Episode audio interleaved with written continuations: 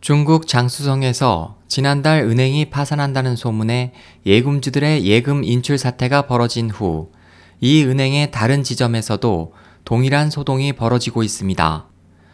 유언비어 유포자가 구속됐다는 소식도 전해졌지만 이 소동의 원인은 이 지역에서 어둠의 은행이 대량 도산한 데 있다고 홍콩 사우스 차이나 모닝포스트가 11일 전했습니다.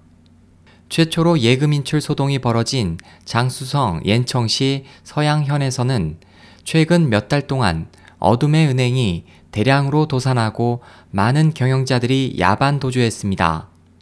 이 같은 사태에 대해 예금자 순 씨는 모두가 은행을 의심하기 시작했다고 말했습니다.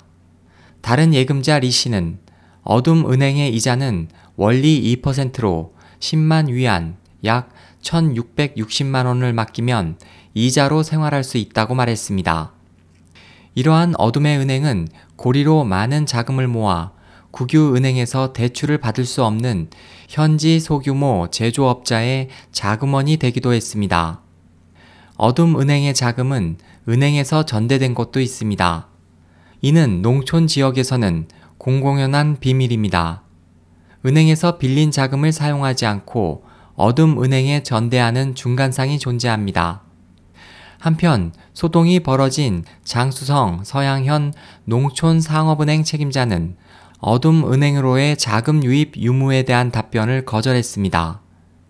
리 씨는 또 어둠 은행의 구체적인 작동 방식은 모르지만 경기가 엄청나게 나빠지고 있는 것은 알고 있다며 제조업의 경기 둔화가 어둠 은행의 도산으로 이어지고 정규은행의 연쇄 도산으로 번질 것을 우려했습니다.